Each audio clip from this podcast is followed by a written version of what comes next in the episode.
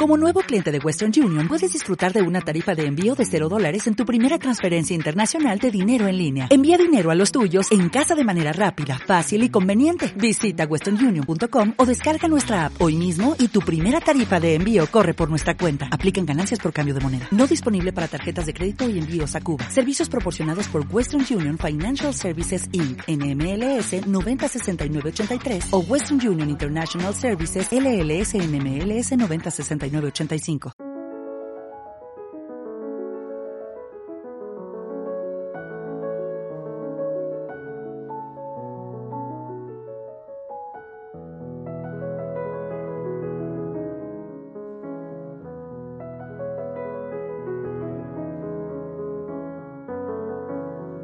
Mm, veo que tomaste la senda de la izquierda para llegar aquí. ¿Te gusta el misterio y las leyendas? ¿Las tradiciones y el folclore? ¿Los seres elementales? ¿Lo intangible? Y, en definitiva, todo aquello que es casi invisible al ojo humano. Sé pues bienvenido al hogar de esta humilde bruja, donde habitan trece mirlos.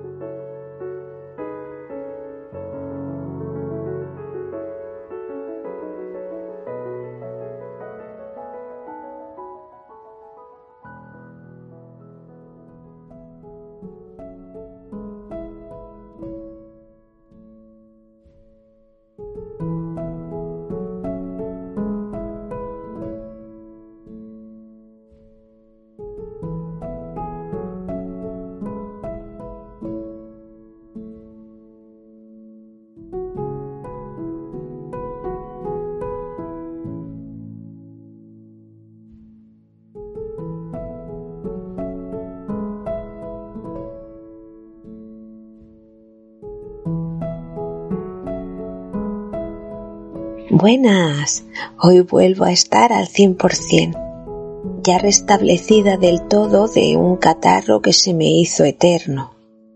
¿Y tú qué tal? ¿Cómo se presenta la primavera? Se acercan días más largos y un descanso más que merecido. Muchos son los que ya están pensando en tardes de playa y fines de semana para ser vividos intensamente.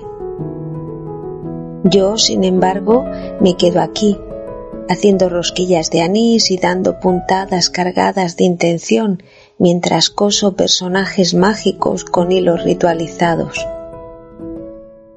Por cierto, se cumple justo un año desde que te abrí las puertas de mi casa por vez primera, y por ese motivo quiero regalar uno de esos personajes que creo con tanto cariño. Si estás interesado, puedes participar en un sorteo que ofrezco a través de Instagram.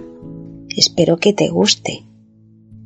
Además, puestos a celebrar, hoy quiero llevarte a un país en que siempre están de celebración. Y es que, según está contabilizado, celebran más de 42.000 festivales anuales. ¿Que no lo crees? Pues puedes comprobarlo por ti mismo porque te estoy hablando de Filipinas. Y te aseguro que todos ellos son de lo más colorido y surtido en música y bailes. Por ello, hoy te traigo una leyenda filipina.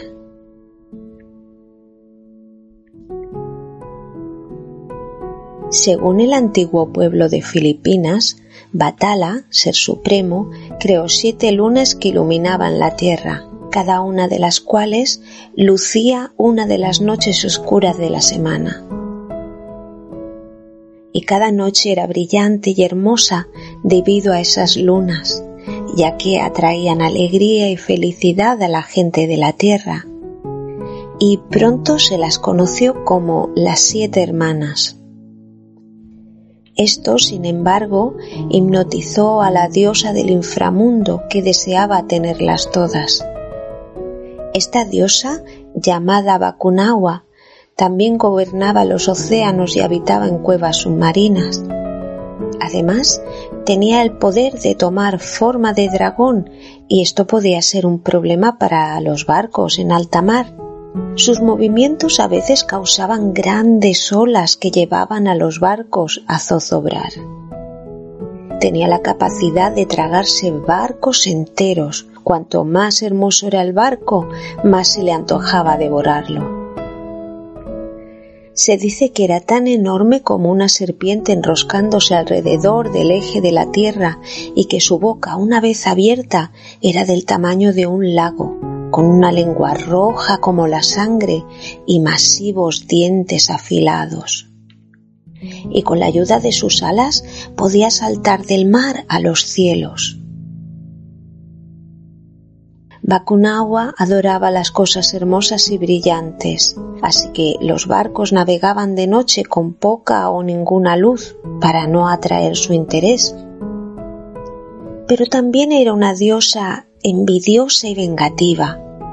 Se mostraba resentida con aquellos que poseían cosas hermosas y robaba todo lo que podía simplemente por antojo. Entonces al ver por vez primera aquellas fascinantes lunas, se encaprichó de tal modo de su magnificencia celestial que odió y envidió a partes iguales al Ser Supremo por sus creaciones. Y, para consternación y decepción de las gentes de la tierra, el codicioso dragón, por su avidez de poseerlas, fue surgiendo de las aguas marinas cada noche para tragar las siete lunas una por una. Y sí, el imponente y feroz dragón las devoró con éxito a todas, excepto a una. Batala, viendo la repentina desaparición de las lunas en los cielos, decidió tomar medidas para proteger la última luna de ser tragada por el dragón. Una noche fatídica, ensordecedores gritos, gemidos y, golpes de tambores provenientes de la gente de la tierra despertaron a Batala para presenciar a Bakunawa en el proceso de tragarse la última luna restante, envolviendo así lentamente al mundo entero en una oscuridad abismal. El dragón sorprendido por la multitudinaria resistencia proveniente de las gentes de la tierra, se retiró apresuradamente a sus cavernas en los océanos, mientras los sonidos ensordecedores se hacían cada vez más fuertes. Y es que a este dragón le atemorizaba aquel estruendo. La última luna, ahora de vuelta a los cielos, iluminó el oscuro firmamento una vez más. Pero para evitar que esto volviera a suceder, Batala plantó bambús en el satélite lunar, que formarían un estruendoso sonido al ser agitados por el viento. El dragón nunca se rindió, ya que intentaba tragarse la última luna restante del cielo de vez en cuando. Pero la gente permaneció en alerta por si tal incidente volvía a suceder.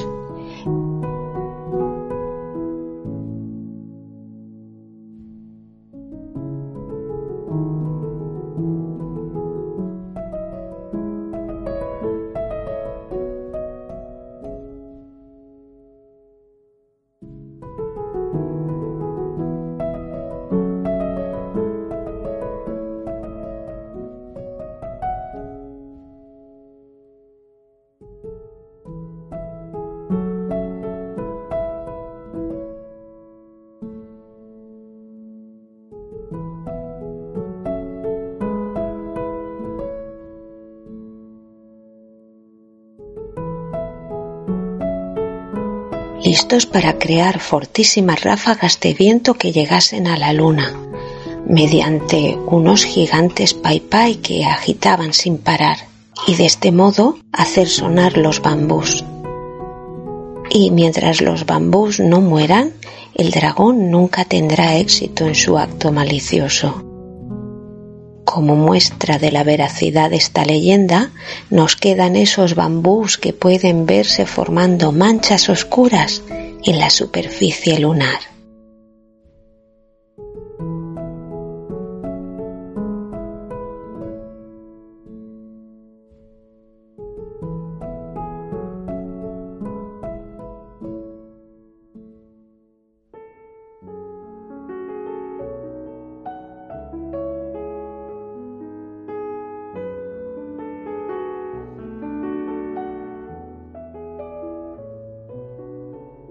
Pero aún no te he ofrecido nada que tomar en el ratito en que me acompañas.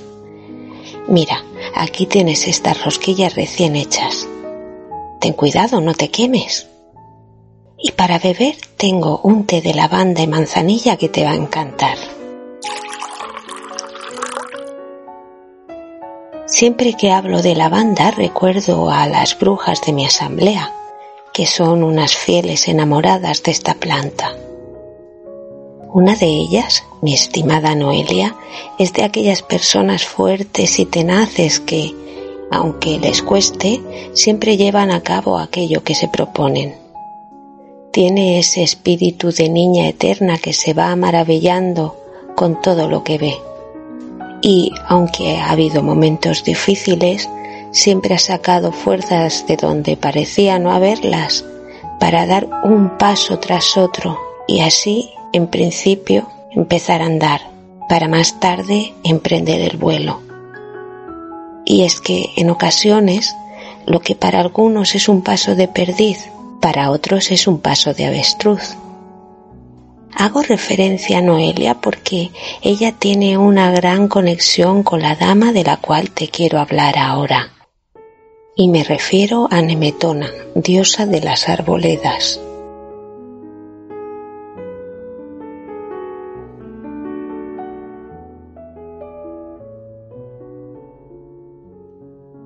Los eruditos creen que el culto a esta diosa floreció entre las tribus belgas del noreste de la Galia y se extendió por la Galia, Gran Bretaña y Renania, en Alemania, durante la Edad del Hierro y la era romana.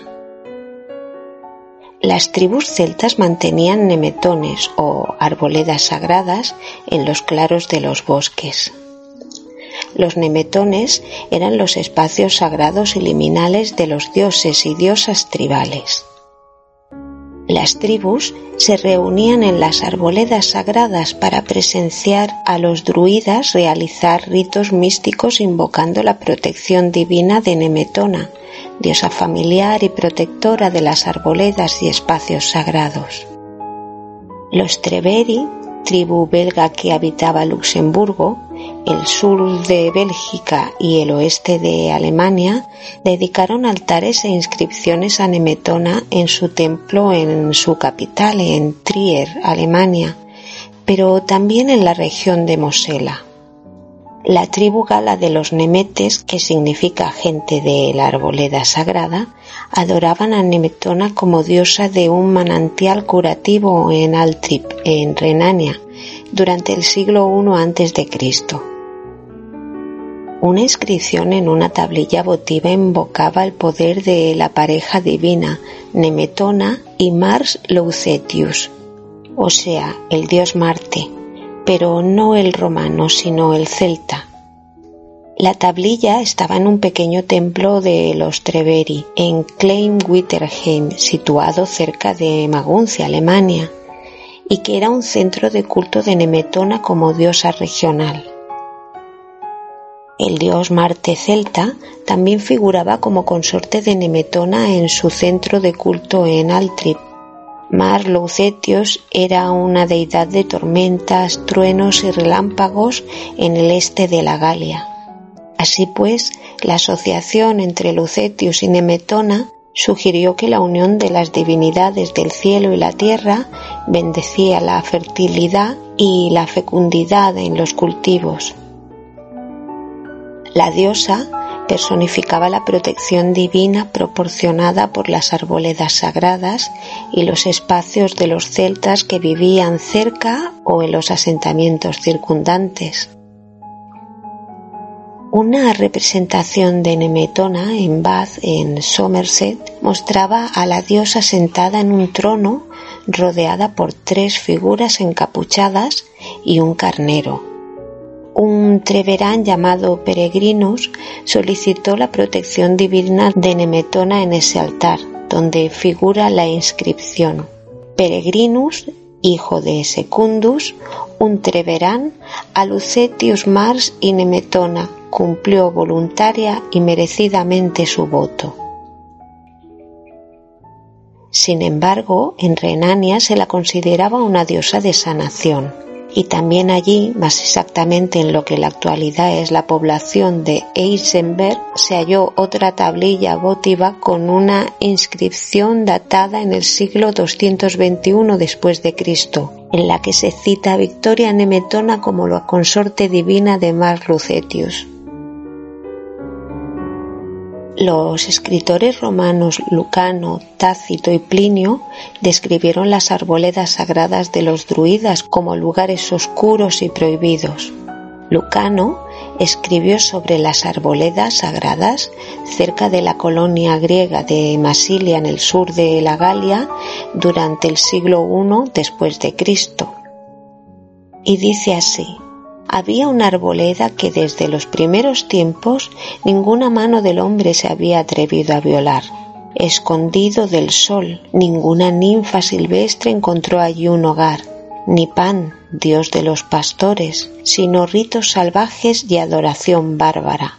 Altares horribles sobre piedras macizas levantadas, regado con sangre de los hombres permanecía todo el bosque. Julio César relató el encuentro de los druidas en una arboleda sagrada de los Carnutes en la Galia Transalpina durante el siglo I a.C. Y cito, los druidas se reúnen en un periodo fijo del año en un lugar consagrado en los territorios de los Carnutes, que se considera la región central de toda la Galia. Nemetona protegía los espacios sagrados de los celtas y su conexión sobrenatural con los seres divinos del otro mundo. Y hemos de interpretar que la arboleda sagrada puede ser un espacio físico en el mundo real, como un claro en los bosques de robles, o un claro en la mente ocupada, una invitación a la imaginación puede ser un santuario interior del corazón, un espacio sagrado para la meditación y la contemplación, un lugar para reunirse y comunicarse con la divinidad. Nemetona es tanto la guardiana como la diosa de los espacios liminales sagrados en la naturaleza. Tengamos en cuenta que los celtas no construyeron ni consagraron edificios para contener a sus deidades, sabiendo que toda la tierra es sagrada, llevaron a cabo sus ritos devocionales afuera, bajo el firmamento. La diosa Nemetona está asociada al espino y al roble, y con los elementos agua y tierra. Y hemos de tener esto en cuenta cuando busquemos descubrir un espacio sagrado personal en la naturaleza o comencemos a crear nuestro propio jardín. Tal vez podríamos plantar un espino o un árbol joven de roble o fresno, sembrar algunas semillas de flores silvestres y dedicarle el espacio. Durante la meditación, Nemetona nos proporciona serenidad, calma y seguridad. Y podemos entrar en contacto con ella en todo momento, puesto que si la piensas y la imaginas, siempre habrá en tu interior un espacio íntimo y sagrado en forma de arboleda en que podrás refugiarte para sentir su calidez.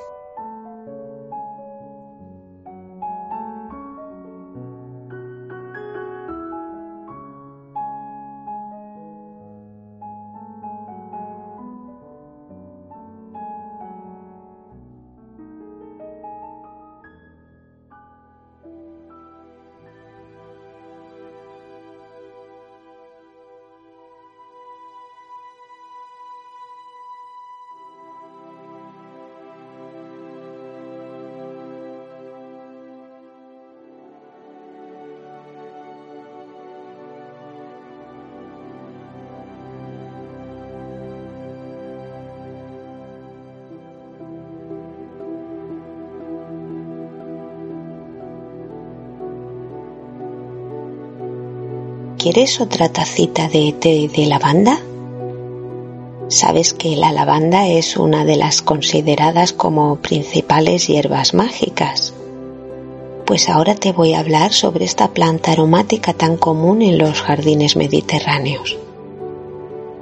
La lavanda, lavándula o espliego es una planta que pertenece a los elementos agua y aire y cuya energía femenina por extraño que nos resulte, está influenciada firmemente por el planeta Mercurio y añado que está relacionada con las diosas Hécate, Selene y Circe, pero también con el gran Saturno. En la antigua Roma, la lavanda incluso llegó a usarse como moneda. Era habitual que los romanos se bañaran añadiendo una cantidad de esta planta en el agua para relajarse y al mismo tiempo perfumarse. Este uso se extendió durante siglos entre las prostitutas, que usaban el aroma de esta planta para ocultar los malos efluvios y atraer clientes. El antiguo pueblo egipcio usaba esta hierba aromática en el proceso de momificación, ya que creían que los fallecidos habían de marchar libres de culpa. Tengamos en cuenta que el nombre lavanda proviene de la palabra latina lavare, que significa lavar. Incluso en la época medieval se usaba para protegerse de contraer la peste y existía la tradición, o en este caso la cautela, de que las lavanderas lavarán la ropa con agua de lavanda como doble precaución. Proporciona armonía, protección y sosiego. Aporta paz en el hogar, purifica y favorece la evidencia y el psiquismo, untando un poquito de su aceite esencial en nuestro tercer ojo aunque una de sus más poderosas propiedades es la de neutralizar envidias y todo tipo de energías negativas. Y créeme, es realmente eficaz. Favorece la liberación de bloqueos espirituales o personales. Ayuda tanto a aclarar las ideas como a afrontar temores que nos impiden avanzar en la vida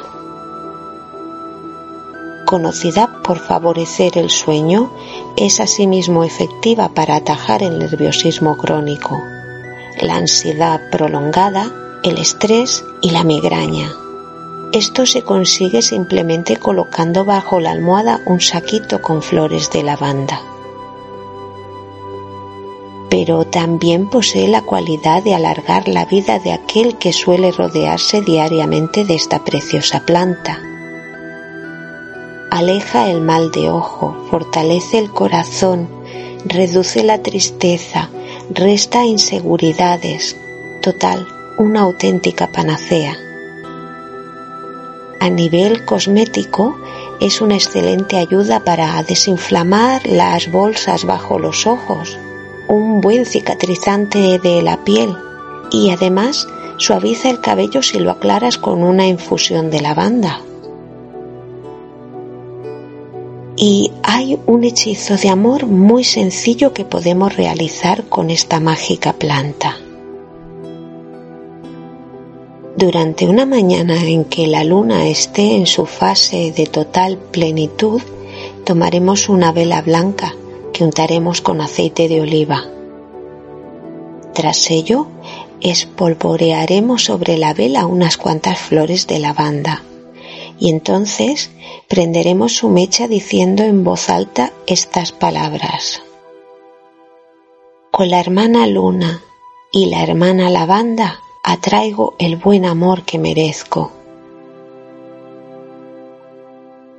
Tras esto, no me queda más que recordarte que en tu infancia quizás una botella de cristal enorme de colonia de lavanda reposaba sobre un estante de tu casa esperando a que, unos minutos antes de salir hacia la escuela, tu mamá derramase unas generosas gotas sobre sus manos para pasarlas sobre tu cabello y después peinarte. protegiéndote de este modo sin saberlo siquiera.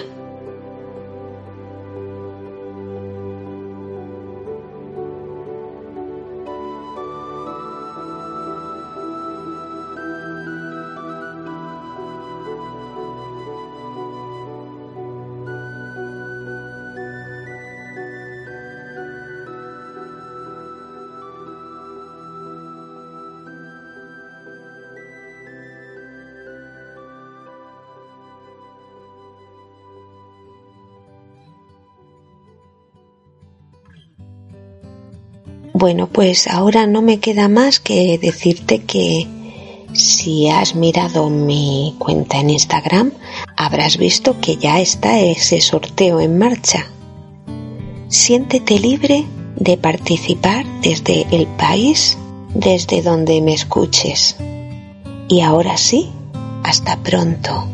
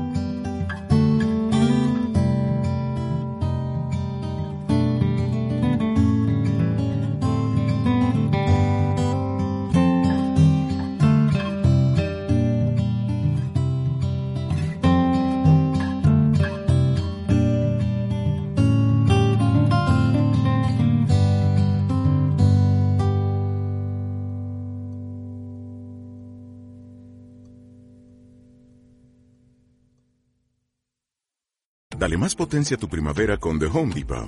Obtén una potencia similar a la de la gasolina para podar, recortar y soplar con el sistema OnePlus de 18 voltios de Ryobi desde solo 89 dólares. Potencia para podar un tercio de un acre con una carga.